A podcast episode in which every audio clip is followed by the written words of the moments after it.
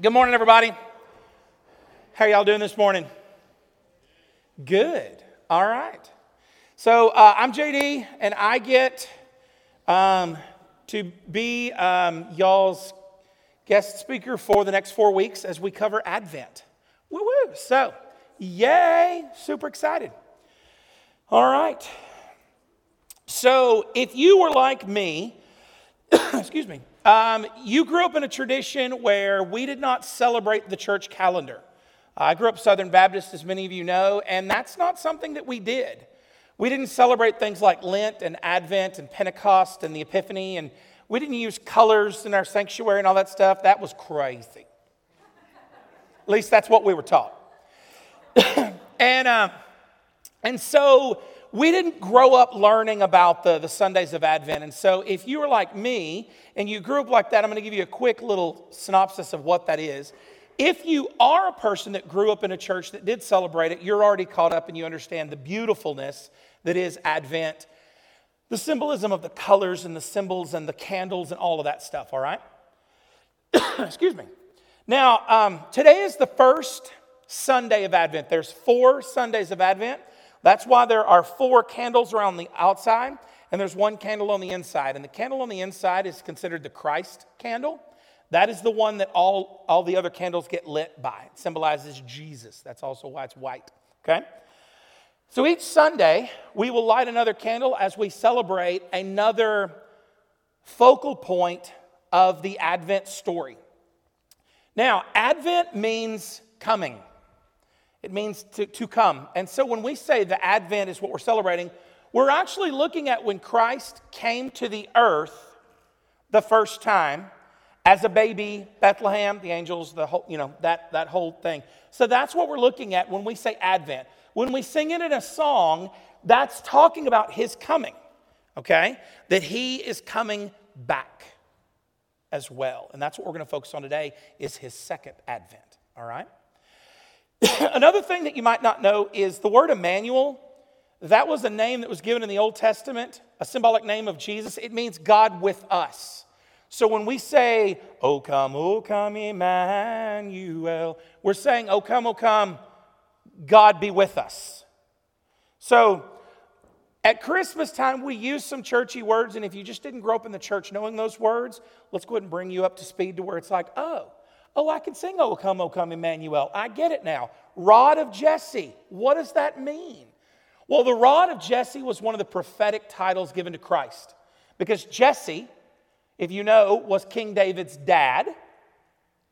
And David is the king whom Christ's lineage came through, his physical earthly lineage. So to say the rod of Jesse is to say a descendant from Jesse, which would have been David's dad. Does that make sense? So there's a lot of symbolism like that that we're gonna we're gonna kind of look at and make sure that everybody's like, wait a minute, what does that mean? It's okay to ask. Satan, he's the bad guy. If you don't know that, let's cover the basics. Satan is the bad guy, okay? All right. Um, yeah, so today is the first day of Advent, like we said, and today is the day of hope. Today, the candle of hope is lit. Over here on this wall, we have our first stained glass window, and it's of an Old Testament prophet. You see, the day of hope is the day that we celebrate the Old Testament's promises that Christ was going to come and rescue Israel. It was everything that geared up to Christ coming as a baby. And so let's, uh, let's look at Genesis 3 15. now, I have like 12 scriptures today, so if you want to stick up there, understand. If you're a note taker and you want to write it down and go back and read them later, that's fine. Genesis 3:15, Bible drill, and go. All right? This is the very first prophecy that Christ will come. This is Eve is being spoken to by God, and God tells her I will put enmity between you and the woman. I'm sorry, God speaking to the, to the snake, to Satan, the bad guy. And he says, I will put enmity between you and the woman, and between your seed and her seed. That means offspring, okay? and he will bruise you on the head, and you shall bruise him on the heel. Meaning, Christ will come and squish your head, but before he does, you're going to get him on the heel. It's symbolic of the crucifixion. It's symbolic of, yeah, you might, you might get him to the cross, but he's going to get you in the end, because after the cross comes the grave.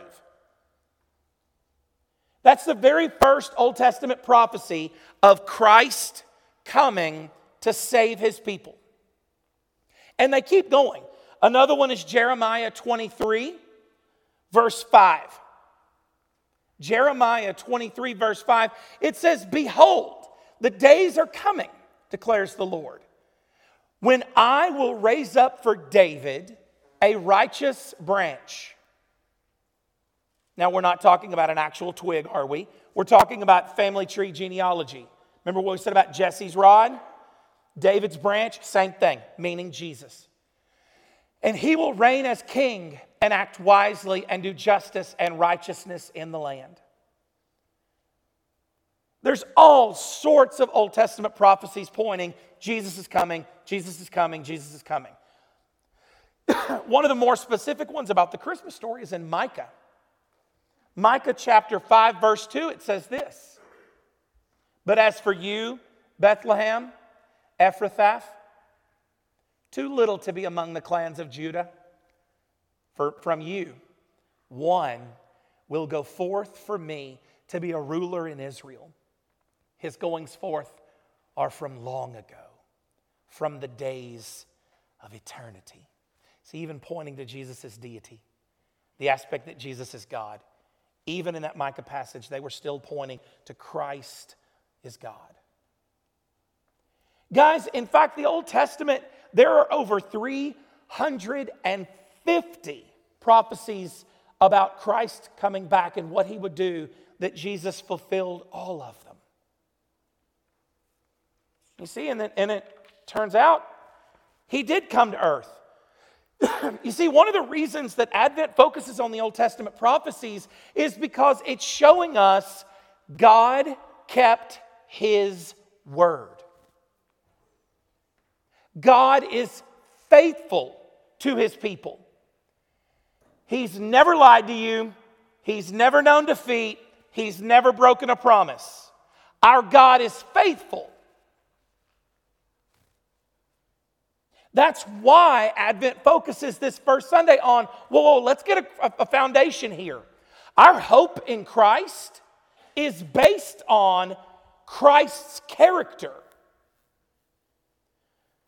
Our hope in Jesus is based on the noble, righteous, holy, unwavering character of our God.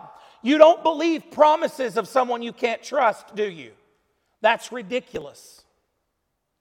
You see, if you don't have faith in God because you don't know who He is, how can you take a donkey to Bethlehem and trust Him? How can you listen to an angel tell you that you're preggers when you're what, 14, 15? the rest of the Advent story, shepherds. How are you going to trust that there is a baby lying in a feed trough in Bethlehem that you need to go worship unless you already know the Word of God that you've already placed the hope in because you know who said it. Do you see?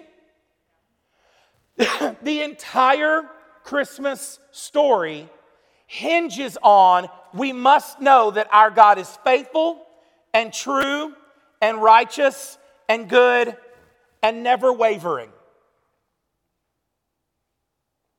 That's the foundation. That's why today's candle is the candle of hope. Because we put our hope in Him, and guess what? He showed up, Ashley. Let's look at some of the scriptures that talks about it. Colossians 1, 15 through 17. Colossians 1, 15 through 17, it says, He is the, we're talking about Jesus here. He is the image of the invisible God the firstborn of all creation.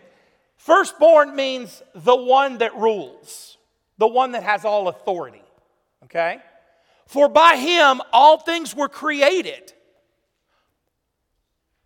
For by him all things were created.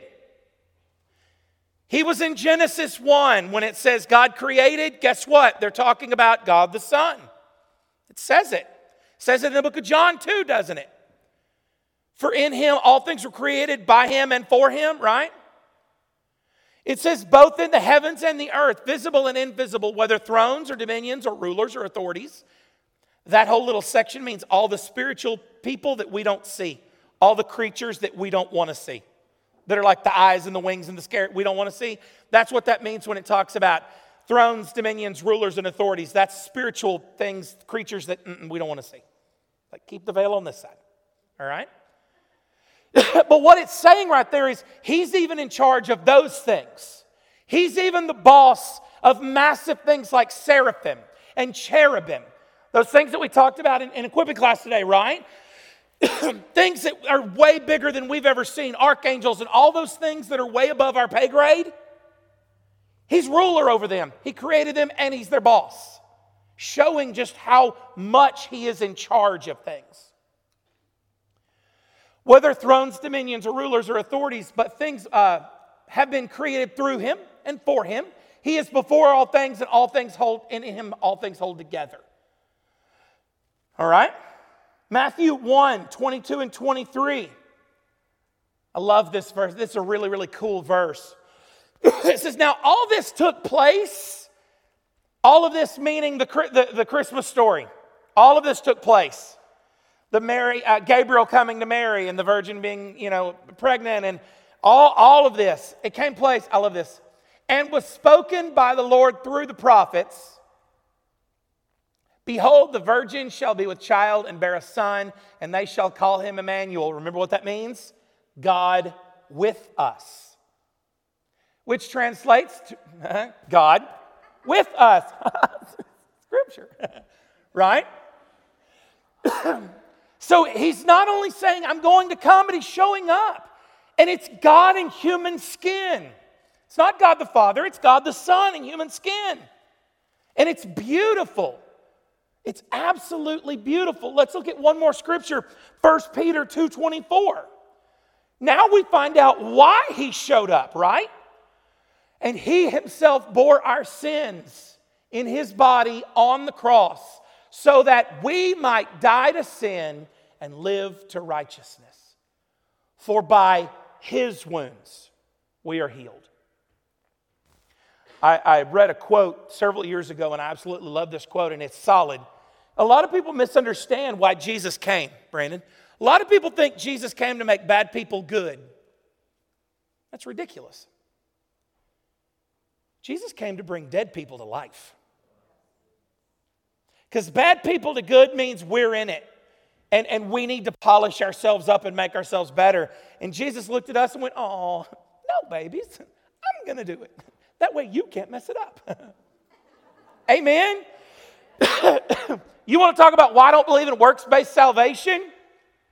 Besides the fact that, you know, Scripture doesn't say it works. I don't want to be put in charge of that I can mess something up, Big Al because we know I can mess some things up. I ain't even doing that. I love. I love that Jesus is like, no, sweethearts, I got this. Just get in the pickup truck, okay? I'm driving. You just get shotgun. I love that. I love that. I don't have to worry about getting lost anymore. Both types. Amen. That one worked out. you see, God, He held His promises and He came to earth he was born of a virgin. He lived a completely sinless life. Now, we're talking God in human skin.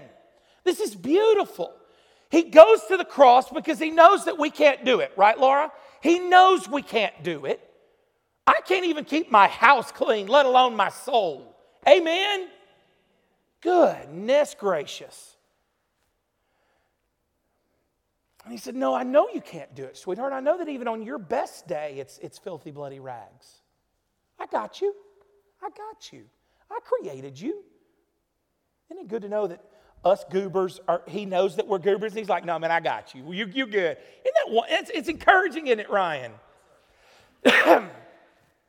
Because I, I, I would mess up a system that I had to be, I had to be on the ball.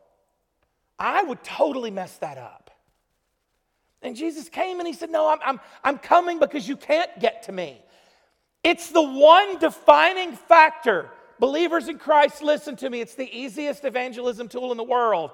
The one thing that sets us apart.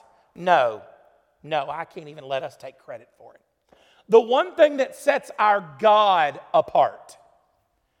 When you compare him with any other system of belief, and there are thousands of them, every single system of belief is man trying to do something to get to God. Prayers, sacrifices, alms, giving, uh, missionary trips. you have to eat this, or you have to do this, or you, all the things. You have to wear this, or you have to be baptized like this, or you have to read this certain Bible, or you have to attend this church, or all the things. When God is the only one. When you compare all religions, it says, no, no, no, no, no. I don't want to set up a system of you trying to get to me. I'm going to set up a system of me coming to you. Because that's the only thing that'll work. Because it's by my righteousness that you will receive righteousness. It's by my grace that you will receive grace. It's by my forgiveness that you will receive forgiveness. And that's beautiful, isn't it, Cassie? Because that means we can't mess it up. All we can do is not believe and trust in it. And that is encouraging, or at least it should be. Because then, Delora, we don't have to go, but what if? But what if about this? Or what about this? Or what if I didn't say this right, or wear this right, or do this right, or speak this right? Or Mm-mm. it's not about us. It's about the cross. We, didn't, we weren't on the cross, were we? He was. And so we can trust in his character on the cross, just like the Old Testament prophets and the Israelites trusted in his character that he would come back. He did come back because he's a God that keeps his word. Even when it's hard, he keeps his word. Even when it's confusing, he keeps his word. Our God knows no defeat. There's never been a day where he woke up and went, Satan won that one. Right? There's never a day that shocks him. you see, but today we also need to look at the second advent, the second coming of Christ. When I was preparing for this message and I'm praying and I'm like, all right, Lord, like what what are we gonna what are we doing here? Like I, give me direction. I, I, I don't want this to be mine. I want this to be yours. And so, what do you, what do you want? And he says, Tell the people to get ready for the second advent.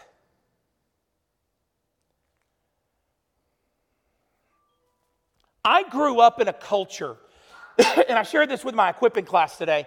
I grew up in a, in a family that, for, for the most part, we were believers in Christ.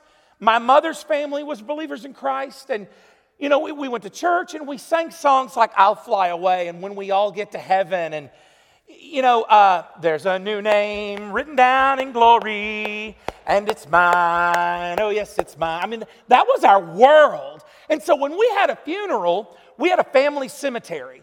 And, and I mean, I could take you to the cemetery, and, and I have like, there's my grandparents, and there's my great grandparents, and there's my great great grandparents, and there's my other great great grandparents. I mean, it, it, was that kind of thing. So a, funeral in our family cemetery was like a reminder of revival.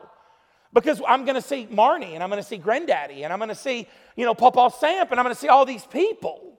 That because they've accepted Christ and they're in glory now. and so I was raised with heaven ingrained, put your mind on heaven and let everything else work its way out.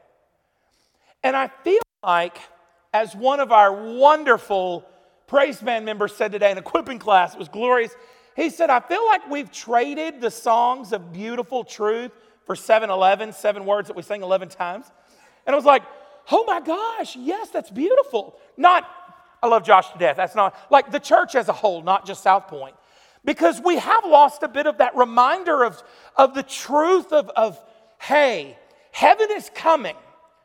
I love the, in Emmanuel, I love the, the, the, the word that talks about throwing off the gloominess. Because that's what the Lord was really pressing on my heart was we must set our face towards heaven again. We must stop looking down and look up. And you go, yeah, but JD, why? Why do we need to look to heaven? Because Jesus told us to. You see, the Messiah returns a second time. And in the, in the same way that Israel had to put their hope in his character and his promises, we must put our hope in our Savior's character and his promises that he is coming again. Let's look at some of them. John 14, 1 through 4. It says, Do not, hold on, I'll wait, sorry. Megan, John 14, 1 through 4. Thank you, love you. now let's look at it. Do not let your heart be troubled. Sermon's ended. Amen. Let's go home. but Don, that's true. And if Jesus sits in there going, hey, I got this, don't let your tr- heart get troubled. You know what that means? Don't let your heart get troubled. You know what that means? Don't let your heart get troubled. He is either your God or he's not. You either trust in him or you do not. If he is on his throne of your heart, don't let your heart be troubled. Yeah, but no, get over yourself. He's king. He is either king or you will be king. And if he is king, do not let your heart get troubled. But what about no? Stop making excuses why Christ cannot be sovereign. He is either king or he's not, and he's king, so get over yourself. I'm speaking to myself too. Please hear me on that. The Lord has schooled me over this sermon in a most beautiful way. Do not let your heart be troubled. Believe in God and also in me. In my Father's house are many dwelling places. If it were not so, I would have told you, for I go to prepare a place for you. If I go and prepare a place for you, I will come again and receive you to myself that where I am, you may also be, and you know the way that where I am going. That is beautiful. That's a table flipper right there now. That's beautiful. But it gets better, Ronnie. Mark 13, 24 through 27. But in those days after the tribulation, the sun will be darkened, and the moon will not give its light, and the stars will be falling from heaven and the powers that are in heaven will be shaken. Then they will see the Son of Man coming in the clouds with great power and glory, and he will send forth angels and gather together his elect from the four winds, from the furthest ends of the earth to the furthest ends of the heavens. And you go, wait a minute, that doesn't seem happy. I got news for you. For us, it will be. For us, it will be. The Gaithers have a beautiful song. There is coming a day when no tears shall fill the eye. Do you know it? What a day, glorious day that will be. It talks about when Jesus comes back. What a day that will be when my Jesus I shall see, and I look upon his face, the one who saved me by his grace, and he takes me by the hand and leads me through the promised land. What a day, glorious day that will be. I'm going to tell you something though, there's a lot of people on that day that are not going to be called to the clouds. That's why it's gloomy. Because some of those people we know, some of those people we share a home with, some of those people we work with, some of those people we just ate Thanksgiving with.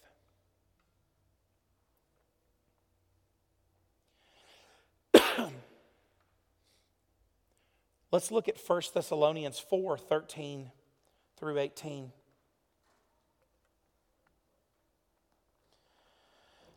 I've taught this to youth groups.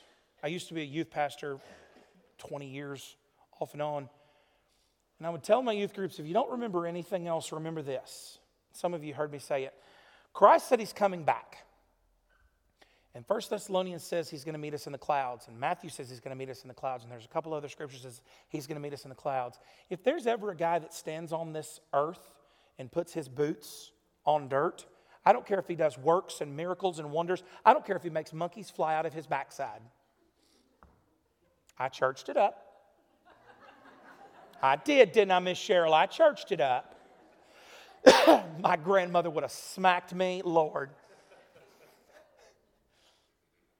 Point is, I don't care what he does. I don't care, but, but he has power. Fantastic. Demons have power.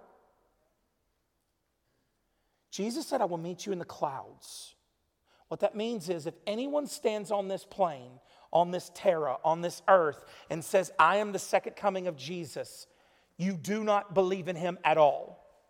Jesus said, I will call my people in the clouds. The Antichrist can't do that. Don't think I'm making a small point. If you catch nothing else of the sermon, catch that. Jesus promised to meet us in the clouds. Let's look what it says. this is Paul writing to the church in Thessalonica. He says, But I would not have you be ignorant, brethren, concerning them which are asleep that means the believers in Christ who've already fallen asleep, meaning they've died, okay? Because they were like, oh my God, are they going to heaven? Or are they, what's going on? And he's like, no, no, no. I don't want you to be ignorant about the people that have already passed away that were in, in Christ. Yet you, yet you sorrow not, even as others have no hope. For we, if we believe in, that Jesus died and rose again, even so them also which asleep in Jesus will, will God bring with him. For this we say unto you by the words of the Lord are that we which alive and remain unto the coming of the Lord shall not prevent them which are asleep. For the Lord himself shall descend from heaven with a shout, with the voice of the archangel, with the trumpet of God, and the dead in Christ shall rise first.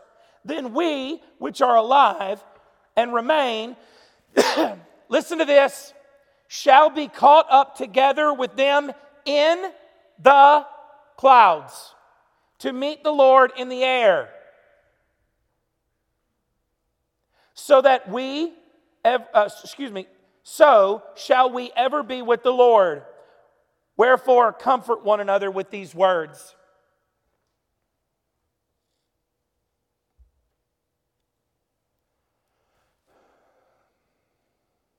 There is coming a day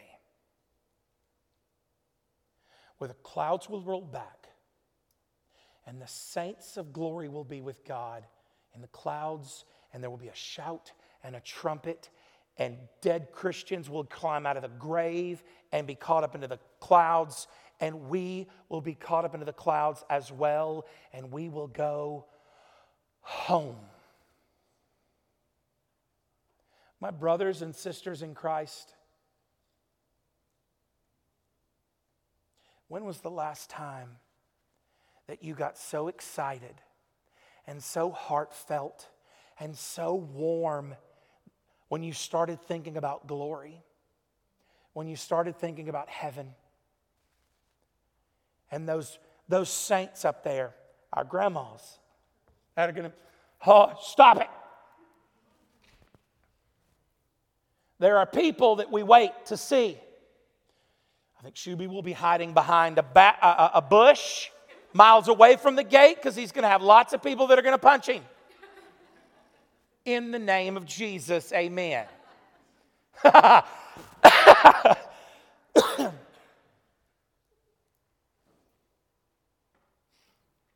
angels, the glory, the saints of old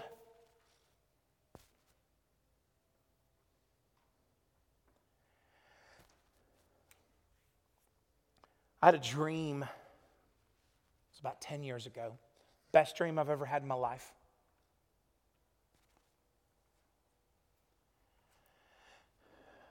I had died in my dream, obviously. Sorry. And I was standing at the gates, those massive gates. And they were beautiful. It was so bright. And the gates opened.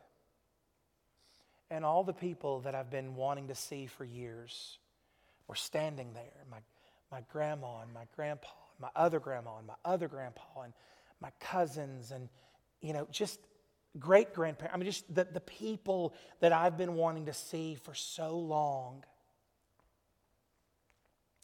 And I knew in my heart I wanted to hug every one of them. I mean, I wanted to like do the slobbery, ugly girl winning prom queen kind of cry. Like, you know, that like, I wanted to lose it.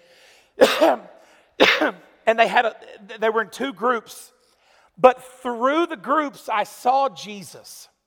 And he was, he was like from here to the road, from here to like Buffalo Gap. I mean, he was a ways. And he, he just kind of did this number. He cocked his head a little bit in the dream. And I'm not telling you I'm had a vision from, no, no, no, it's just a dream. And immediately I felt him say, You'll get to me. Say hi to them. And as much as I want to see those people that are in the family of God with me, I pushed them out of the way and I started running. And I'm a fat man, I don't like to run. Running and peas are of the devil.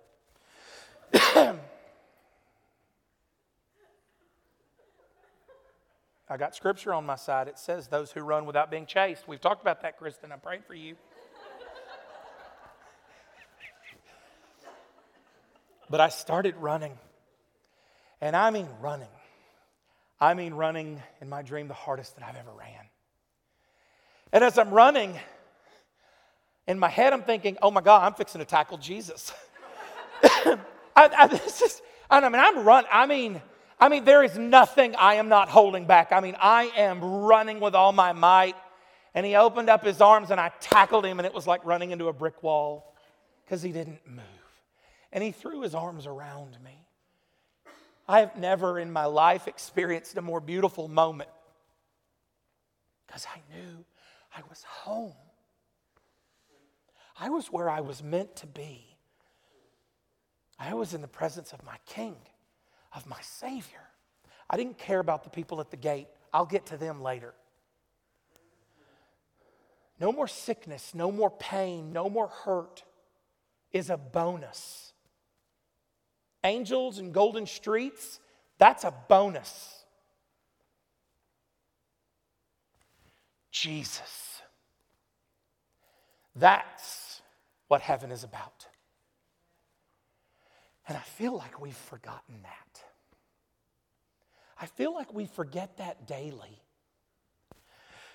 Some of us are so concerned with looking down at life and bills and drama and Facebook and work drains us and families drain us and bills drain us.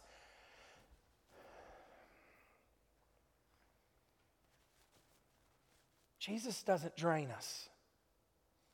Heaven doesn't drain us. Heaven fills us. Jesus fills us. And that is what the candle of hope should mean to us. That flame does not represent a baby in a manger to me anymore. That flame represents the day that I will lay my eyes on my Savior. We're going to have fun, ain't we? Ashley's in my section of heaven. We're going to throw party after party after party after party, and some of y'all going to be invited. All right, all y'all going to be invited. You doing the dishes, though, all right? Are we sharing that with people, Paul? Are we sharing our excitement for heaven? Or sometimes our longing, sometimes we long for it, don't we? Sometimes we're, we're grieved because we want to be home, don't we, Don? We want to be there. Some of you might go, uh, I don't know Jesus like that. Okay. That's what next Sunday is all about. The candle of faith. But I would be a fool if I didn't stop and say, I got news for you. If you don't know Jesus like that, if you're not waiting to see him, not as your judge, not as the heavy, not as the guy that's going to scold you when you get to heaven, but if you cannot sit here and think of a time where you are so excited to get to heaven to throw your arms around your Savior and God and King and friend,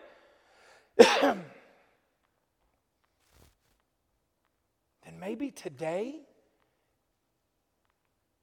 maybe today is about Him coming to you now. Maybe today is about you getting things right before you see those gates.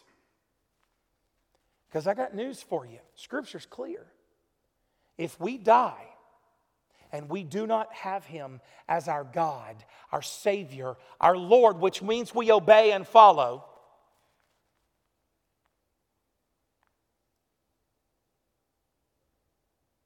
if we do not have the God that sings over us when we sleep, if we don't know Him, I mean, know Him, you will not see those gates. You will not feel that beautiful, beautifulness of being home in the arms of your Lord and Savior.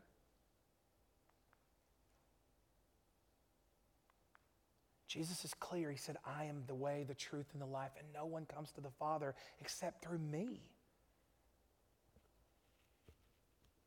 If that's you, and you know that you haven't done that, I'm not talking church attendance. Church attendance cannot die on the cross for you. I'm not talking about you've been, you know, you've gone to church all your life and you've read the Bible and you've been baptized and you've been, you've taken communion and you've, I, I don't care what classes. No, none of that can die on the cross for you. Only Jesus died on the cross for you. Therefore, Jesus is the only way to get to heaven. Jesus is the only way to get to Him.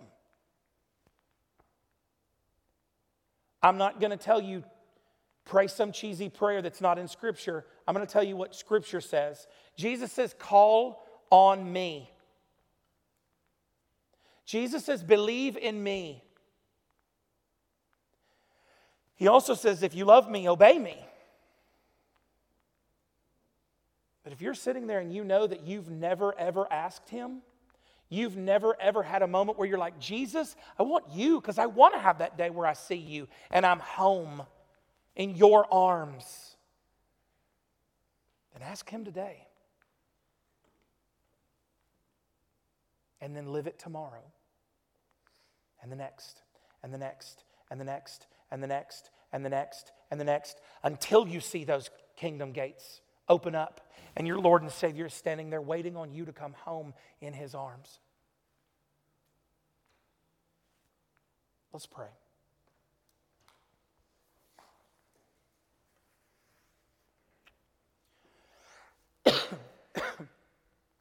Lord Jesus, Father, I know that in this room there are people that know you. There are people that know you and love you and serve you. There are people that are excited about the thought of heaven and your glorious arms being wrapped around them, Lord.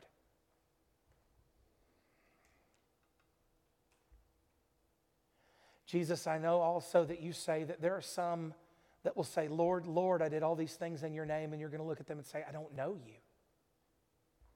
Because the road is narrow and few find it.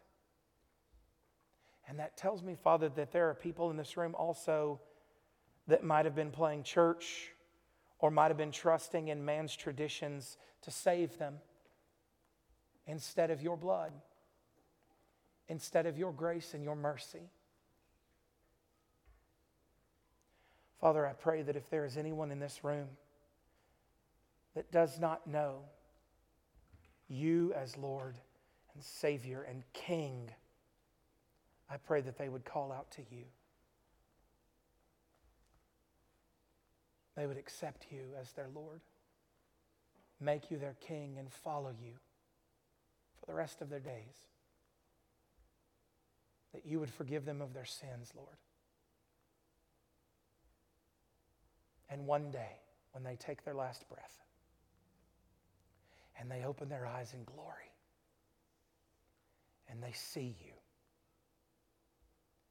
nothing will stop them from running to you with reckless abandonment,